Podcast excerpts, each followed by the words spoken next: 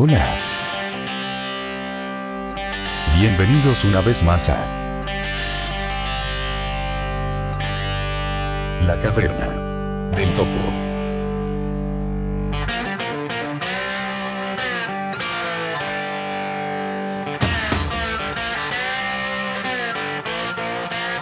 Hola, hola, les habla Rodrigo Leutner desde San Fernando, en la sexta región de Chile.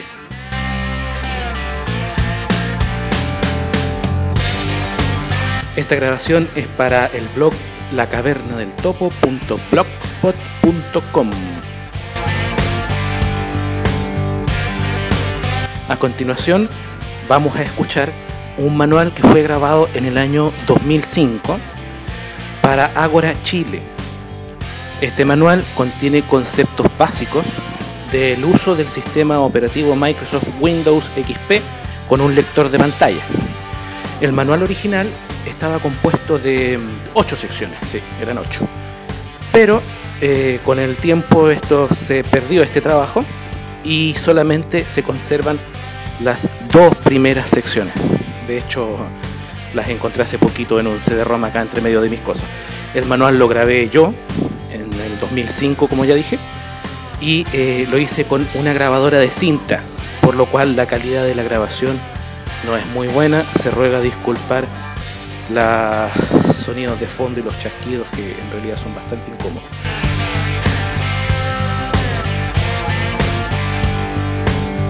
La grabación también es de bastante poca calidad, porque en esa época estaba practicando mi fluidez en la lectura del braille, y como estaba leyendo desde un original braille, también cometo muchos titubeos y muchas pausas y reinicios, lo cual puede que haga un poco incómoda la escucha de este audio. Pero la intención es brindar las herramientas a las personas que estén recién iniciándose en el mundo de la informática, y sobre todo entregar conceptos para las personas que necesiten utilizar el computador con un lector de pantalla.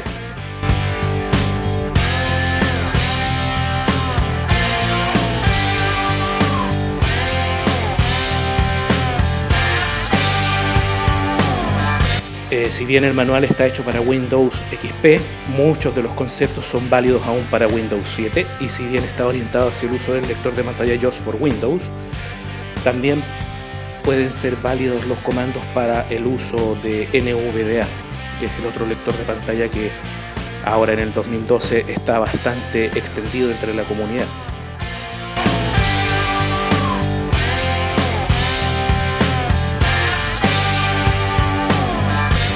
Más, solamente me queda despedirme, dejarlos con la grabación, dura aproximadamente 45 minutos aproximadamente, y corresponde a al lado A del cassette original.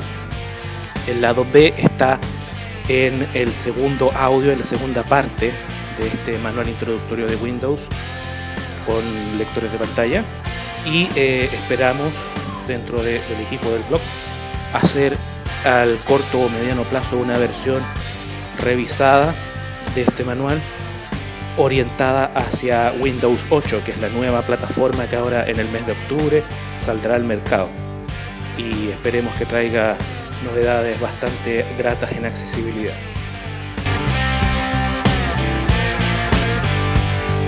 Datos de contacto.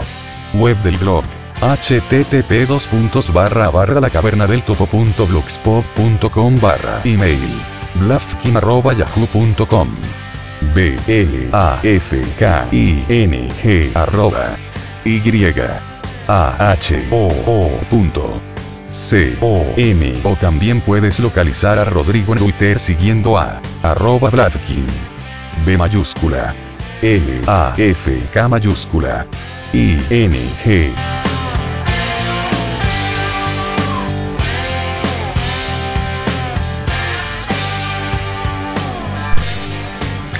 Número 1, lado A. Ágora Chile, curso de computación 2005-2006, capacitación laboral. El presente cassette es un documento complementario al curso de instrucción básica en JAWS for Windows para computadores PCI compatibles con sistema operativo Windows 95, 98, Millennium, NT, 2000 o XP. La presente grabación se divide en 8 secciones. La primera es una sección básica que entrega los conceptos fundamentales de computación. La segunda describe el funcionamiento del programa explorador de Windows. La tercera describe el funcionamiento y características de Word for Windows. La cuarta, Microsoft Excel. La quinta, Internet Explorer. La sexta, Outlook Express. La séptima, Windows Messenger. Y la octava son anexos que describen brevemente algunos software complementarios que no serán vistos en el curso, pero que son valiosa ayuda en el trabajo diario. Para finalizar esta introducción, decir que el presente documento contempla el que el usuario conozca por completo el teclado, por lo cual no se hará referencia al mismo ni a la distribución de las teclas. Unidad número 1. Conociendo el computador. Un computador u ordenador es una máquina que nos permite realizar cálculos matemáticos a alta velocidad y manipular grandes cantidades de información. Esta capacidad nos permite, entre otras cosas, poder escribir texto, manejar planillas de cálculo, escuchar música, reproducir películas, ver fotografías, etc. Existen muchos tipos de computadoras. Las que nosotros utilizaremos se llaman PC, Personal Computer, y son las computadoras personales que normalmente compramos en las tiendas para llevar a nuestro hogar o que podemos encontrar en cualquier tipo de oficina. Para poder comprender de mejor manera qué es un computador, debemos tener en cuenta 2 conceptos básicos: software y hardware. El hardware es todo lo sólido, todos los componentes tangibles que conforman un computador. Con esto se quiere decir que son todas las piezas o componentes que se pueden manipular táctilmente, ya sea externa o internamente al computador. Ejemplos de hardware. Tenemos muchos tipos de hardware. Uno de ellos es el hardware periférico. El hardware periférico es todo lo que va conectado al computador de forma externa. Un computador está contenido al interior de una torre o gabinete que normalmente tiene una forma rectangular y que se encuentra ubicado a un costado del monitor, o en algunas ocasiones también se encuentra debajo del monitor. A esta torre van conectados todos los demás dispositivos.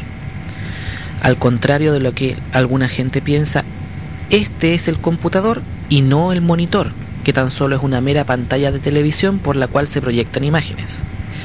En esta torre podemos encontrar la disquetera, el lector de CD, el botón de encendido, y por su parte posterior podemos encontrar el ventilador, el cual se encarga de refrigerar todos los componentes internos, la toma de corriente, que nos permite conectar el computador a la luz eléctrica, y todos los demás conectores que nos permiten conectarle al computador el resto de hardware periférico. El hardware periférico son todos aquellos dispositivos que se conectan a estas tomas que se encuentran en la parte posterior o en la parte delantera de la torre, y que nos permiten enviar y recibir información dentro o fuera del computador. El hardware que nos permite enviar información al interior del computador se conoce como dispositivos de entrada. Ejemplos de estos puede ser el teclado, el cual mediante pulsaciones de teclas nos permite enviar letras, palabras y por ende órdenes o textos al interior de la máquina. El escáner, mediante el cual podemos enviar imágenes al interior del computador. Las cámaras fotográficas, etc. Los dispositivos de salida son todos aquellos periféricos que nos permiten sacar información desde el interior del computador hacia el exterior. Ejemplo, el monitor, el cual proyecta las imágenes que el computador crea para que nosotros como usuarios podamos verlas. Los parlantes, los cuales emiten los sonidos que el computador produce. La impresora, la cual saca en papel impreso la información que podemos visualizar en pantalla o escuchar por los parlantes, etc. Otro tipo de hardware con el cual interactuamos cotidianamente son las unidades de almacenamiento. Una unidad de almacenamiento es una pieza de hardware diseñada para contener información. Ejemplos de unidades de almacenamiento son los disquetes, los CD-ROM o CD-ROM, los DVD-ROM o DVD-ROM, los hard disk o disco duro, las pendrive, unidades de red, etc. Todos estos dispositivos están diseñados para contener información y cada uno de ellos contiene un espacio limitado, el cual se mide en bytes. Para comprender mejor esto, podemos utilizar una analogía. Podemos decir que un byte es un gramo. La medida de los bytes, en cuanto a espacio dentro de una unidad de almacenamiento, es similar a la que nosotros utilizamos cotidianamente para medir en gramos, kilos y toneladas el peso de objetos para saber si los vamos a poder llevar a cuestas o no. Por lo tanto, la capacidad de almacenamiento de una unidad de almacenamiento vendría siendo la equivalencia a la capacidad nuestra para poder levantar peso. Vamos a continuación a ver una pequeña tabla en la cual se hace referencia a las equivalencias entre las medidas de peso en bytes y las capacidades de almacenamiento de cada una de las unidades de almacenamiento. Si partimos del supuesto que un byte es el equivalente a una letra, tenemos que 1024 bytes es un kilobyte, o sea, 1024 letras es un kilobyte. 1024 kilobytes es un megabyte. 1024 megabytes es un gigabyte. Y 1024 gigabytes es un terabyte. Un disquete es capaz de contener 1.44 megabytes. Un CD-ROM es capaz de contener entre 650 y 800 megabytes. Un DVD-ROM es capaz de contener 4480 megabytes, es decir, 4.1 gigabytes. Las pendrive son capaces de contener entre 64 megabytes y 1.5 gigabytes. Y los discos duros son capaces de contener desde unos pocos megabytes hasta 120 gigabytes. En la actualidad se está trabajando para poder crear discos compactos y discos duros que puedan almacenar terabytes. Existe un prototipo de discos holográficos que son capaces de almacenar 5 terabytes, pero que aún no se encuentran en el mercado. A mediados del año 2006 aparecerán en el mercado dos nuevas tecnologías que pretenden reemplazar al actual DVD. Estas son Blu-ray y HDD DVD. Ambos tecnologías de discos son capaces de almacenar entre 30 y 50 gigabytes. Software. El software es todo aquel componente intangible que forma parte de un computador. Para poder asimilar de mejor manera esto, imagínese que la música producida por un cassette puesto en una grabadora es software. Esto quiere decir que la música, si bien está contenida dentro del cassette, lo que vendría a ser nuestra pieza de hardware, unidad de almacenamiento, esta música no puede ser cogida con las manos, no nos la podemos guardar en los bolsillos ni podemos hacer nada con ella aparte de escucharla. Es intangible. Otro ejemplo que nos sirve para poder comprender un poco mejor lo que quiere decir el concepto de hardware es el pensamiento. Nuestro cerebro es una poderosa computadora, la cual combina en una sola pieza una unidad de almacenamiento y un potente computador, el cual contiene software, que son nuestros pensamientos y recuerdos. Si lo deseamos, podemos evocar a voluntad imágenes, recuerdos, e incluso, si nos concentramos bien, podemos hasta escuchar en el recuerdo alguna melodía o voz del pasado, pero no podemos tocarlas, no podemos almacenarlas en ninguna otra parte, ni tampoco podemos reproducirlos, aparte de poder describir con palabras lo que estamos pensando. Esto se debe a que esos pensamientos y recuerdos son intangibles. De esta misma forma, los computadores trabajan con información, la cual es vital para su funcionamiento, pero que es intangible. Nosotros no podemos tocar con las manos. Nosotros podemos tomar entre nuestras manos un CD-ROM, el cual es una unidad de almacenamiento, y podemos ponerle nuestros dedos en la superficie correspondiente al lado que se lee, en la cual está almacenada la información, pero jamás vamos a ser capaces de tocar, tomar o retirar con nuestros dedos ese software de la superficie de ese CD-ROM. Lo más probable es que hasta incluso lo inutilicemos. Pero la información, si no es leída por un computador, jamás va a ser extraída de ahí. El software que maneja un computador puede ser dividido básicamente en dos grupos: los programas y el software de usuario. Los programas son conjuntos de instrucciones que le permiten al computador desempeñar una tarea específica. Por ejemplo, Microsoft Word es un programa procesador de textos, es decir, es un conjunto de instrucciones que le permite al computador transformarse en una máquina de escribir. Winamp es un programa reproductor de música, es decir, es un conjunto de instrucciones que le permite al computador transformarse en un equipo de música. Reproductor de Windows Media es un reproductor multimedia, es decir, es un software que le permite al computador transformarse tanto en un equipo de música como en una máquina de reproducción de video, etc. Software de usuario es todo aquel material que mediante estos distintos programas producimos nosotros mismos como usuarios. Por ejemplo, si estamos trabajando con Microsoft Word, que era el programa que nos permitía transformar nuestro computador en una máquina de escribir, y escribimos una carta, esa carta nosotros la vamos a almacenar al interior del computador. Al momento de almacenarla, esa carta pasa a ser software. Y este software, al ser creado por nosotros, es software de usuario. Otros ejemplos de software de usuario podrían ser los MP3, los famosos archivos de música. También podrían ser las películas, las planillas de cálculo, las fotografías, los dibujos, los libros y un largo etcétera de cosas que nosotros podemos crear o descargar desde internet y almacenarlas en nuestro computador.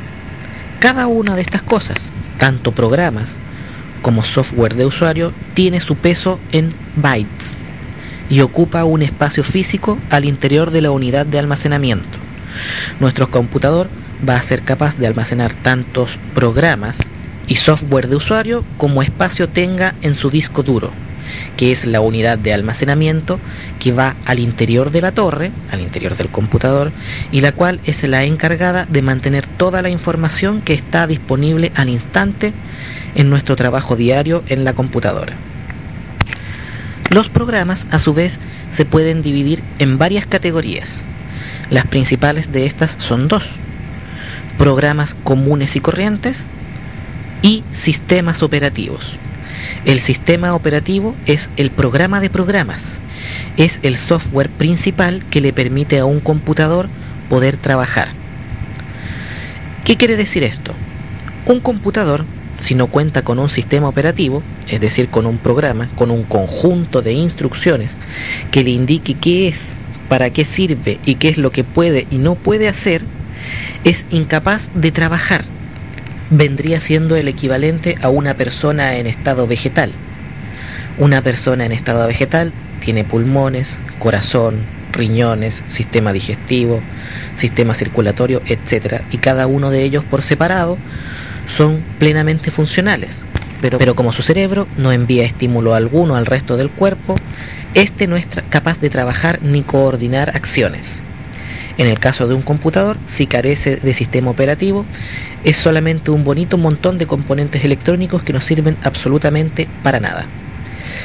Los sistemas operativos, una vez puestos al interior de un computador, una vez instalados, le indican al computador qué es lo que es, cuáles piezas lo componen, para qué sirve cada una de ellas, qué es lo que puede hacer entre ellas y brinda un entorno de trabajo en el cual nosotros como usuarios podemos dar órdenes al computador y el computador puede responder en consecuencia y a su vez realizarnos preguntas a las cuales nosotros podremos responder. Todo esto es función del sistema operativo. Los distintos programas que nosotros utilizamos son conjuntos de instrucciones que van enriqueciendo las capacidades de este sistema operativo. El sistema operativo que aprenderemos a usar se llama Microsoft Windows. Es el sistema operativo más difundido en América Latina y Chile. Es el sistema con el que vienen todos los computadores que compramos en tiendas y el que mayoritariamente se utiliza en oficinas. Existen otros sistemas operativos como Linux, Mac, Solaris, Unix, etc., los cuales no serán vistos aquí. El sistema operativo Windows ha ido evolucionando a través del tiempo. Existe desde hace muchos años, pero su apariencia actual la posee desde el año 1995, con la aparición de la primera versión actual de Windows, que fue Windows 95, bastante superior y distinta a su predecesora, Windows 3.1 y 3.11. Windows 95 marcó lo que sería hasta el día de hoy la apariencia visual de Windows. Desde el Windows 95 han aparecido muchas otras versiones, las cuales han ido incluyendo mejoras que se han ido agregando a través del tiempo. Estas versiones son Windows 98, el año 1998, Windows Millennium, el año 1999, Windows 2000, el año 2000, y Windows XP, en el año 2002. Si bien todas estas versiones, cada una va siendo superior a la anterior e incorporando innovaciones y nuevas tecnologías, visualmente son similares, lo cual permite que el usuario no deba realizar demasiados esfuerzos para adaptarse de una versión del sistema operativo a otra, lo cual también es beneficioso para nosotros, pues si bien el curso actual va a versar del uso de JAWS for Windows, que es el programa lector de pantalla, en la plataforma Windows XP, lo que veamos aquí es aplicable para cualquiera de las versiones anteriormente mencionadas de Windows. Como ya habíamos dicho, el sistema operativo, en este caso Windows, es lo que ayuda al computador a funcionar y le indica quién es, qué es y para qué sirve. Cada uno de los programas que nosotros vamos a estudiar en el presente curso se debe instalar por separado en el computador, no viene con el sistema operativo. Cada uno de estos programas se debe comprar por separado. Al instalarlo en el computador, lo que hacemos es entregarle a nuestra máquina la capacidad para poder realizar más tareas. Por ejemplo, si nuestro computador no tenía el programa Microsoft Word y nosotros se lo instalamos, podemos decir que antes de instalar el Word, nuestro computador no sabía leer ni escribir. Una vez instalado el Word, nuestro computador ya es capaz de leer y escribir. Si le instalamos a nuestro computador Winamp, que es el programa que se utiliza más popularmente para reproducir música y películas, podríamos decir que nuestro computador, antes de instalarle Winamp, no sabía tocar música. Una vez instalado el programa Winamp, podemos decir que nuestro computador aprendió a tocar música. JAWS for Windows es el programa lector de pantalla que utilizaremos en el curso actual. Un lector de pantalla es un programa, o sea, un conjunto de instrucciones que le permiten a un computador con sistema operativo Windows ser utilizado por una persona ciega total. Esto se logra gracias a que JAWS analiza la información que se encuentra en la pantalla y la arroja en forma de voz hablada por los parlantes del computador. Por lo tanto, podríamos decir que nuestro computador, antes de tener el JAWS instalado, no sabía hablar. Una vez que le instalamos JAWS, nuestro computador ha aprendido a hablar y gracias a esto podemos ser capaces de utilizarlo. Unidad 2. JAWS for Windows y Explorador de Windows. JAWS for Windows, como ya hemos comentado, es el programa lector de pantalla que nos va a permitir acceder a la información que está en el computador. Esto se logra mediante dos programas que funcionan de forma conjunta.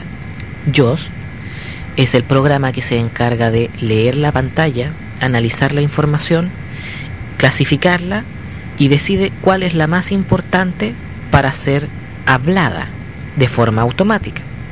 Y al mismo tiempo nos entrega herramientas, pulsaciones de teclas, las cuales nos permitirá repetir esta información que ha sido hablada si no la entendimos de forma correcta y acceder a la información que se encuentra en pantalla pero que no es hablada de forma automática. El segundo programa se llama Eloquence. Eloquence es un sintetizador de voz. Esto quiere decir que es un programa cuya única función es producir voz sintética, voz mecánica, la cual es emitida a través de los parlantes. JAWS le ordena a Eloquence qué es lo que tiene que hablar y Eloquence lo habla. Antiguamente se utilizaban sintetizadores de voz hardware, es decir, aparatos físicos diseñados para hablar que se conectaban externamente, como un hardware periférico, al computador y que poseían voces bastante toscas y robóticas. Actualmente, gracias a que los sintetizadores ahora son software, podemos contar con una mucho mejor calidad de voz, si bien sigue siendo sintética.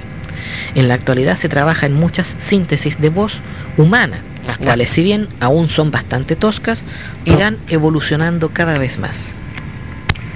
Para poder manejar JAWS en un computador PC con sistema operativo Windows, utilizaremos comandos. Un comando es una pulsación de varias teclas de forma simultánea, las cuales serán órdenes que el lector de pantalla podrá comprender y ejecutar. Para poder entender mejor cómo repercutirán estas órdenes en el funcionamiento del computador y cuál será el tipo de información que nos entregará, debemos conocer básicamente cómo es el entorno de trabajo en el cual estaremos moviéndonos, es decir, cómo la información se distribuye visualmente en la pantalla. A continuación se describirán los principales elementos que conforman la pantalla principal del sistema operativo Windows y para qué sirve cada uno de ellos. Además, se entregarán los respectivos comandos de JAWS que se pueden utilizar para acceder a dicha información.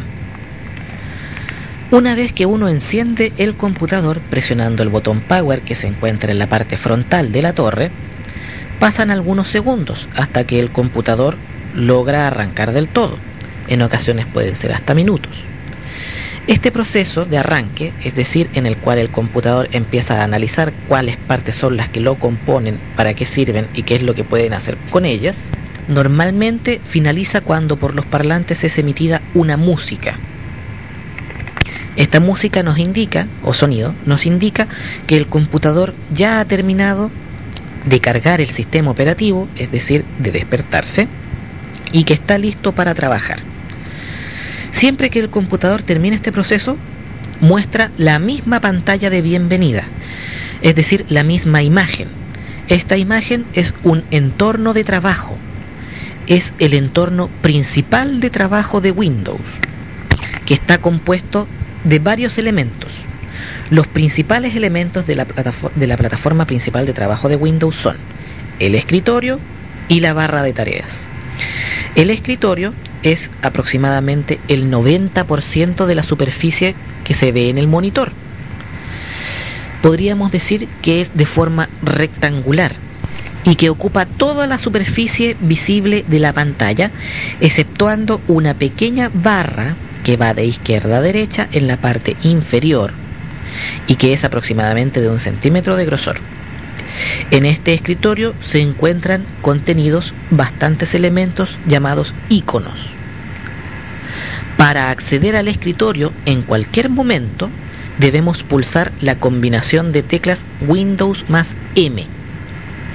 Nota para la gente con baja visión.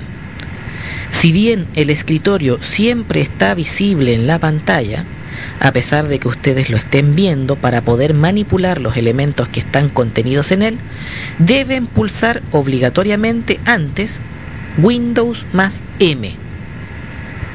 si no, no podrán moverse al interior del escritorio. Continuamos.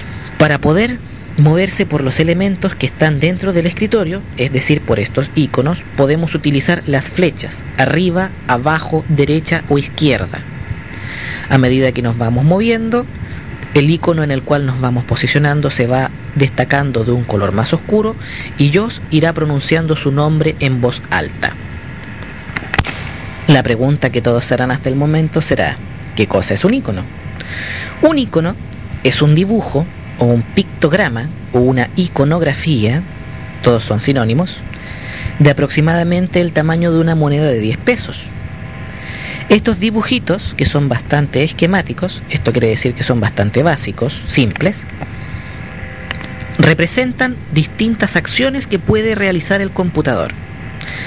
Estos dibujos, aparte de ser del tamaño de una moneda de 10 pesos y tener un dibujo bastante simple de la acción que realizan, poseen en la parte inferior una leyenda, es decir, una escritura con su nombre, la cual describe ¿qué es lo que hacen? Para poder utilizar un icono debemos ir al escritorio con Windows más la letra M. Movernos con flecha arriba, abajo, derecha o izquierda hasta localizar el icono que deseamos y una vez localizado, pulsar la tecla Enter para accionarlo. Nota. A continuación, las próximas veces que se diga la nomenclatura, una tecla más otra tecla, quiere decir que la primera tecla debe ser pulsada y mientras se deja pulsada apretar una sola vez la segunda tecla y luego soltar ambas. Si la nomenclatura es una tecla, otra tecla, quiere decir que una tecla debe ser pulsada primero, soltada y una vez soltada pulsada la segunda tecla. Fin de nota. Para comprender mejor la función de los iconos, analicemos el siguiente ejemplo. Si nosotros nos subimos a un ascensor y en la botonera del ascensor pulsamos el botón número 5, lo que sucede es que el ascensor cierra sus puertas, se eleva hasta el piso número 5, para y abre sus puertas para que nosotros podamos bajar. El caso de los iconos es similar al de los botones del ascensor. Esto quiere decir, un icono, aparte de ser un dibujito con un letrero que dice qué es lo que es, etcétera, etcétera, es simplemente una orden que se encuentra ahí para que nosotros se la podamos dar al computador. O sea, es como el botón del ascensor. Si nosotros le damos Enter al icono que dice Internet, lo que le vamos a estar dando al computador es la orden de que se meta a Internet. Por lo tanto, va a aparecer en pantalla el programa que sirve para entrar a Internet. Esto no quiere decir que el icono sea el programa, como el botón número 5 del ascensor no es el piso número 5, sino que el icono es nada más que la orden que se le da al computador para que aparezca el programa que sirve para entrar a Internet, tal cual como el botón número 5 de la botonera del ascensor es simplemente el medio mediante el cual nosotros le damos la orden al ascensor para que cierre la puerta, suba al piso número 5 y abra la puerta. En último lugar, decir que los iconos son estáticos, es decir, que están fijos en la pantalla, no se mueven. Los que nos movemos somos nosotros de icono en icono al ir pulsando las flechas. Por lo tanto, si estamos presionando flecha abajo y JAWS de un momento a otro deja de pronunciar cosas, o sea, no dice nada, quiere decir que no hay más iconos hacia abajo. Por lo tanto, tenemos tres alternativas: movernos hacia la izquierda, hacia la derecha o hacia arriba. Lo mismo en cualquiera de las demás direcciones. Si hacia arriba JAWS ya no pronuncia nada, quiere decir que los iconos ya no están hacia arriba, porque ya no hay más, sino que están hacia abajo, hacia la derecha o hacia la izquierda. Si nos movemos hacia la derecha y topamos, es decir, JAWS deja de hablar, quiere decir que ya no hay más iconos hacia la derecha, sino que están hacia la izquierda, hacia arriba o hacia abajo. Y si nos movemos hacia la izquierda y topamos, quiere decir que ya no hay más iconos hacia la izquierda, sino que los hay hacia arriba, hacia abajo y hacia la derecha. El segundo componente principal de la pantalla principal de trabajo de Windows es la barra de tareas. La barra de tareas es una barra que va de izquierda a derecha en la parte inferior del monitor, o sea, de la pantalla. Cubre toda la horizontalidad del monitor y se puede dividir en varias partes. Las principales son el botón de inicio, la bandeja del sistema, la lista de tareas y el reloj. Estos componentes se encuentran distribuidos en la barra de izquierda a derecha. El primer elemento, el de más a la izquierda, el botón de inicio, al ser pulsado, despliega en la pantalla un menú llamado menú de inicio, el cual contiene las opciones principales para poder manejar el computador, aparte de los iconos. Este menú se despliega utilizando el mouse o ratón, el cual es un dispositivo visual que se conecta periféricamente al computador. El mouse cabe en la palma de la mano y al ser desplazado por la superficie de una mesa, en la pantalla, o sea, en la imagen, desplaza un puntero, un puntito. Si yo muevo sobre la mesa el mouse hacia la derecha, este puntero en la pantalla también se desplaza hacia la derecha, hacia la izquierda, etc. Este mouse, a su vez, está provisto de dos botones, uno izquierdo y otro derecho. Una persona, usuario común y corriente de computador, si desea utilizar el botón de inicio, simplemente tiene que mover este punto hasta posicionarlo sobre la imagen del botón y apretar la tecla izquierda del mouse, lo cual ocasionará que el menú de inicio se despliegue. Nosotros con JAWS, para poder utilizar este botón de inicio, debemos apretar la tecla Windows o ventana del teclado. Si pulsamos una sola vez y soltamos rápidamente la tecla Windows, aparecerá en pantalla el menú de inicio. Si lo volvemos a presionar una segunda vez, el menú de inicio desaparecerá. Para movernos por las opciones del menú de inicio podemos utilizar flecha arriba y flecha abajo. El menú de inicio será analizado más en detalles una vez que acabemos con la descripción de la barra de tareas. El segundo componente, la lista de tareas, se encuentra visible en la barra de tareas a continuación del botón de inicio. Contiene varios elementos los cuales analizaremos más adelante. Para poder acceder a esta sección de la barra de tareas, utilizaremos la combinación de teclas Insert más F10. La bandeja del sistema, que se encuentra a continuación hacia la derecha, también contiene distintos elementos que nos permitirán manejar el computador. Para acceder a esta sección de la barra de tareas, utilizaremos la combinación de teclas Insert más F11. Y el reloj se encuentra al extremo derecho de la barra de tareas. Para poder acceder a la información que contiene, pulsaremos la combinación de teclas Insert más F12, lo cual verbalizará la hora. Si pulsamos la tecla Insert y dejándola apretada, pulsamos F12 dos veces rápidamente, podremos escuchar la fecha, el día, el mes y el año en que estamos. Menú de inicio. El menú de inicio, el cual ya hemos visto que podemos desplegar y ocultar pulsando la tecla Windows del teclado, contiene opciones que nos permiten manipular el computador a nuestro antojo. Una vez desplegado el menú de inicio, pulsando una vez la tecla Windows, podemos acceder a las opciones que contiene pulsando flecha arriba o flecha abajo. A medida que vayamos posicionándonos sobre cada una de estas opciones, serán verbalizadas por JAWS. El menú de inicio aparece en el extremo inferior izquierdo de la pantalla y contiene dos tipos de elementos: los accesos directos y los submenús. Los accesos directos se podría decir que son primos hermanos de los iconos, por no decir que son iconos. La diferencia es que solamente son texto, o sea, no tienen el dibujo, pero su misión es la misma. Es decir, si nosotros pulsamos Enter sobre un acceso directo, lo que estamos haciendo es darle una orden al computador. Esa orden es la que estaba escrita en el nombre del acceso directo. Por ejemplo, si el acceso directo se llama apagar computador, si pulsamos un enter sobre él, lo que vamos a hacer es apagar el computador. El otro tipo de elemento, los submenús, son menús dentro del menú. Esto quiere decir, si nosotros nos vamos desplazando con flecha arriba o flecha abajo por el menú de inicio y encontramos un submenú, por ejemplo, programas submenú, al apretar enter, lo que pasará es que junto al menú de inicio se desplegará otro menú llamado programas, el cual solamente contendrá programas.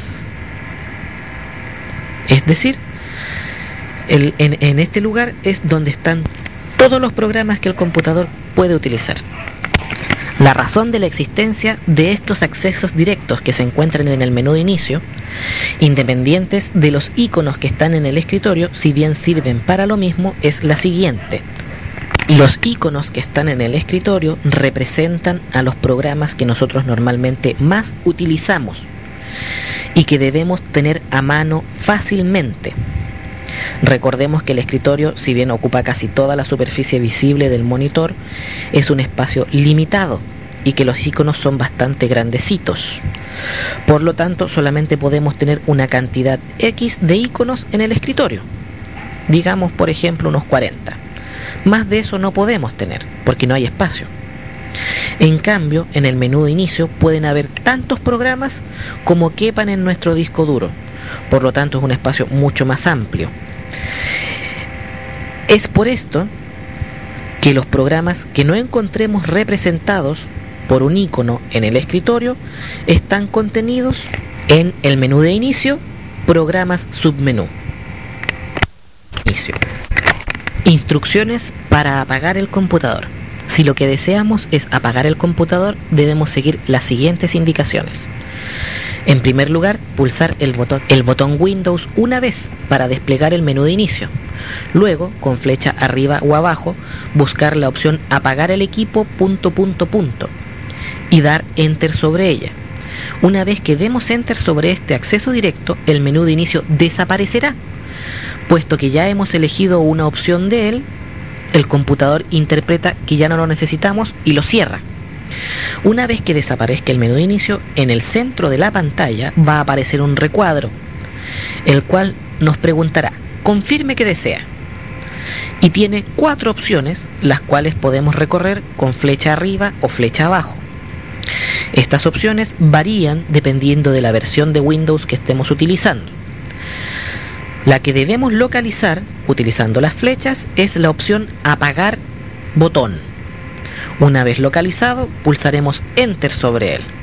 El computador, pasados unos segundos, 5 o 6, tocará una música de cierre, similar a la música que tocó al encender el equipo, y comenzará el proceso de apagado, el cual también puede tomarse su poco de tiempo, que no debería superar los 2 minutos.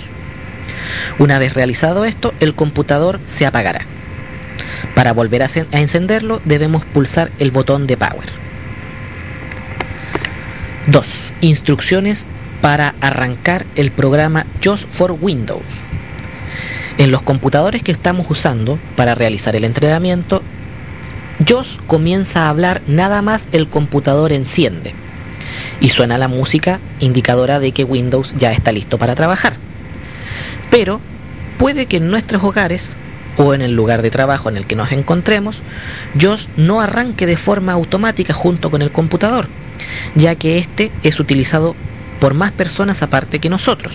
Ya a estas personas les puede molestar el funcionamiento de JAWS, ya que interviene en bastantes comportamientos del computador. Para arrancar JAWS en un computador en el cual este no funciona de forma automática, debemos seguir los siguientes pasos. Recordemos que estos pasos deben ser ejecutados de memoria, ya que el computador no estará hablando. En primer lugar, debemos pulsar la combinación de teclas Windows más M para llegar al escritorio. En segundo lugar, debemos pulsar la tecla J para que el computador localice el icono de JAWS for Windows, porque JAWS empieza con J. En tercer lugar, pulsaremos la tecla Enter y esperaremos unos cuantos segundos a que el computador comience a hablar. Si esto no funciona, repetir el proceso. Nota: debemos asegurarnos que el icono de JAWS sea el único icono que se encuentre en el escritorio que comience por la letra J. De lo contrario, el proceso anteriormente descrito, y que es el más rápido para activar JAWS y seguro, lo más probable es que falle. Cuando pulsamos Enter sobre un icono del escritorio o sobre un acceso directo del menú de inicio, lo que hacemos es darle una orden al computador. Estas órdenes generalmente se refieren a llamar programas para que funcionen. Por ejemplo, el Internet Explorer, que nos permite navegar por Internet, el Microsoft Word, que nos permite escribir, el Microsoft Excel, que nos permite realizar cálculos matemáticos y bases de datos, o el mismo JAWS, que es el programa lector de pantalla que nos permite utilizar el computador. Cuando nosotros llamamos a cada uno de estos programas, en la pantalla estos aparecen en forma de ventanas. De ahí el nombre del sistema operativo, Windows, ventanas. Se debe a que sus programas, o sea, las funciones que él puede realizar, aparecen en la pantalla en forma de ventanas. ¿Qué es una ventana? Una ventana es un rectángulo que aparece en la pantalla, el cual contiene la información del programa específico que se está utilizando en ese momento. Las ventanas, si bien pueden ser muy distintas unas de otras, tienen elementos en común entre sí, los cuales serán descritos a continuación. El primero es la forma rectangular. El segundo es que en la parte superior de la ventana, de izquierda a derecha, llevan una pequeña barra, una pequeña wincha se podría decir, llamada barra de título, la cual lleva el nombre de la ventana, por eso se llama barra de título. Aparte de los controles visuales que le permiten a la persona cerrar esta ventana. Cerrar esta ventana quiere decir hacerla desaparecer. Nosotros, para poder acceder a esta barra de título, tenemos el comando insert más la letra T. El comando insert más T permite que JAWS lea la barra de título de una ventana. Luego, a continuación, hacia abajo, pegadita a la barra de título, que no tiene más de 1 centímetro de ancho, tenemos también de izquierda a derecha de la ventana una segunda barra, llamada barra de menú. La barra de menú contiene distintos menús propios de cada una de las ventanas, los cuales tienen las opciones que nos permiten desarrollar acciones en los programas. Esto quiere decir, por ejemplo, si estamos en el Word y queremos corregir la ortografía de lo que acabamos de escribir, debemos ir a buscar la opción corregir ortografía al interior de uno de estos menús que se encuentran disponibles en la barra de menú. Para activar la barra de menú podemos pulsar la tecla Alt izquierdo una vez. Para desactivar la barra de menú podemos pulsar la tecla Alt izquierdo una segunda vez o seleccionar una de las opciones que posee el menú con la tecla Enter. A continuación de la barra de menú, hacia abajo, dependiendo del tipo de programa que estemos utilizando, podemos encontrar una, dos, tres o ninguna barra más. Estas barras son conocidas como barras de herramientas. Y dependiendo del tipo de programa que estemos utilizando, vamos a ver si tienen o no y para qué pueden servir. El amplio espacio que viene después de estas dos barras superiores se conoce como área de trabajo o área de cliente. En este espacio es donde ocurre la acción. Aquí es donde aparece la página web en caso de Internet, donde aparece el documento en caso de Word, donde aparece la rejilla de cálculo en caso de Excel, etc. Este es el espacio que cambia y que, variando de un programa a otro, es el que visiblemente más varía. Una vez pasado este espacio, al pie de la ventana, en la parte inferior, tenemos una última barra, también aproximadamente de 1 centímetro de ancho, que va de izquierda a derecha, dentro de la ventana, llamada barra de estado. Esta barra de estado contiene información específica acerca de lo que se está realizando al interior de la ventana. Vamos a ver cómo se leen y para qué sirve, dependiendo de cada una de las circunstancias en las que estemos y de cada uno de los programas que estemos utilizando. Para leer las barras de estado siempre, el comando de JAWS es insert más avance de página. Para cerrar una ventana, una vez que hemos terminado de trabajar en ella, debemos pulsar la combinación de teclas Alt más F4. El sistema operativo Windows es un sistema operativo multitarea. Esto quiere decir que puede realizar varias acciones a la vez. Ejemplo, está JAWS funcionando, leyendo lo que hay en la pantalla y sintetizándolo a través de voz mecánica por los parlantes. Al mismo tiempo, el computador puede estar reproduciendo música, mientras nosotros estamos escribiendo un documento en Word. Ahí ya tenemos tres programas totalmente distintos que están funcionando al mismo tiempo en un computador. Esto es lo que quiere decir multitarea. Cada una de estas tareas, es decir, JAWS, la música y el Word, aparecen en su propia ventana. La pregunta que surge aquí es: ¿cómo estas tres ventanas pueden estar al mismo tiempo en la pantalla? La respuesta es muy sencilla. Las ventanas no están al mismo tiempo en la pantalla. Una de las características principales de las ventanas es que pueden estar en tres tamaños distintos: maximizado, que es el tamaño grande, restaurado, que es el tamaño mediano, y minimizado, que es el tamaño pequeño. Maximizado quiere decir que cubre toda la superficie del escritorio. Es decir, al estar la ventana en tamaño maximizado, se tapa todo lo que es el escritorio, no queda visible. Es como si nosotros pusiéramos una hoja de papel encima de la cubierta de una mesa. La mesa sigue estando debajo, pero lo que se ve o se puede tocar cuando uno pone las manos sobre la mesa, en primer lugar, es la hoja de papel. Pero, si bien esta ventana maximizada abarca todo lo que es el escritorio, nunca va a poder tapar la barra de tareas que se encuentra en la parte inferior de la pantalla. El tamaño restaurado es un tamaño mediano, la fin del lado A.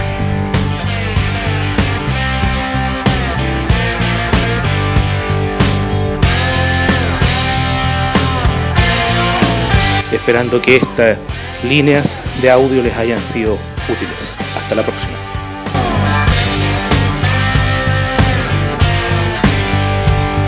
Datos de contacto. Web del blog. http://lacavernadeltopo.blogspot.com/email blafkin@yahoo.com blafking@yahoo.com o también puedes localizar a Rodrigo en Twitter siguiendo a @blafkin B mayúscula LAFK mayúscula ING